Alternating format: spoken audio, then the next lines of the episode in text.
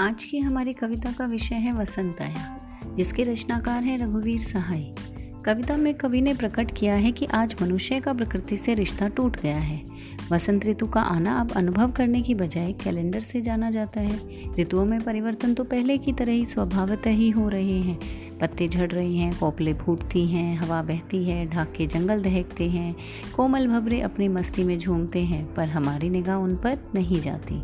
हम निरपेक्ष बने रहते हैं। वास्तव में कवि ने आज के मनुष्य की आधुनिक जीवन शैली पर व्यंग किया है।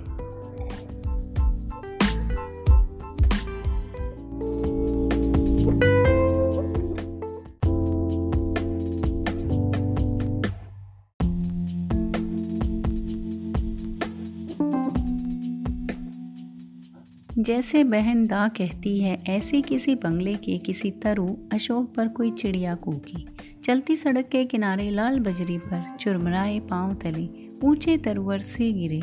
बड़े बड़े पेराए पत्ते, कोई छह बजे सुबह जैसे गर्म पानी से नहाई हो, खिली हुई हवा आई, फिरकी सी आई, चली गई ऐसे फुटपाथ पर चलते चलते कवि कहता है कि वसंत आने के बारे में पहले उसकी आदरणीय बहन बताया करती थी।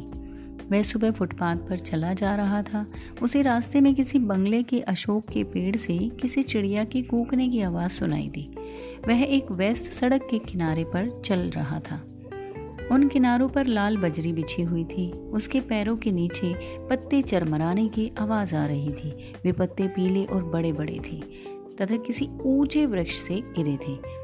सुबह छः बजे का समय था। वह ऐसा समय लग रहा था, मानो सुबह गर्म पानी से नहाकर आई हो, यानी हल्की गर्म थी। उसी समय हवा फिरकी की तरह घूमती सी आई और चली गई।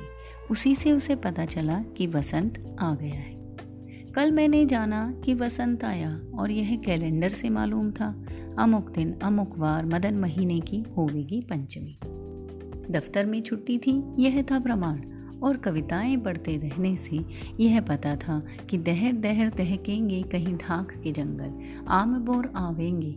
रंग रस गंध से लदे फंदे, दूर के विदेश के वे नंदन वन होवेंगे यशस्वी। मधुमस्त पिक भोरे आदि अपना अपना कृतित्व अभ्यास करके दिखावेंगे। यही नहीं जाना था कि आज के नगण्य दिन जानूँगा, जैसे मैंने जाना कि वसंत आया।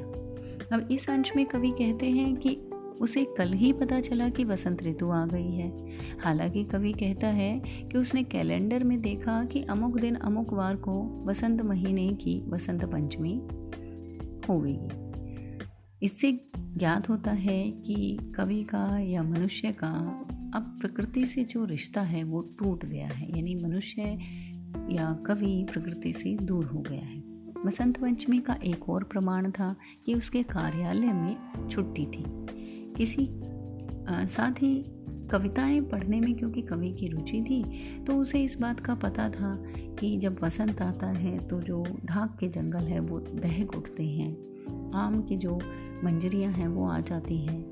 वसंत ऋतु में जंगल में रंग बिरंगे जो फूल हैं फल हैं खुशबू से वो लद जाते हैं और इंद्र के नंदनवन की भांति वो बहुत यशस्वी सुखदायी दिखाई पड़ते हैं।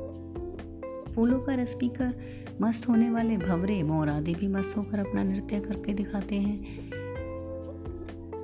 लेकिन अब कवि कहता है कि यह उसने नहीं सोचा था कि आज के दिन ऐसे नगण्य मतलब इस प्रकार से उसको, प्रकृति के परिवर्तन का या ऋतु के आने का एहसास होगा जैसे उसने आज किया।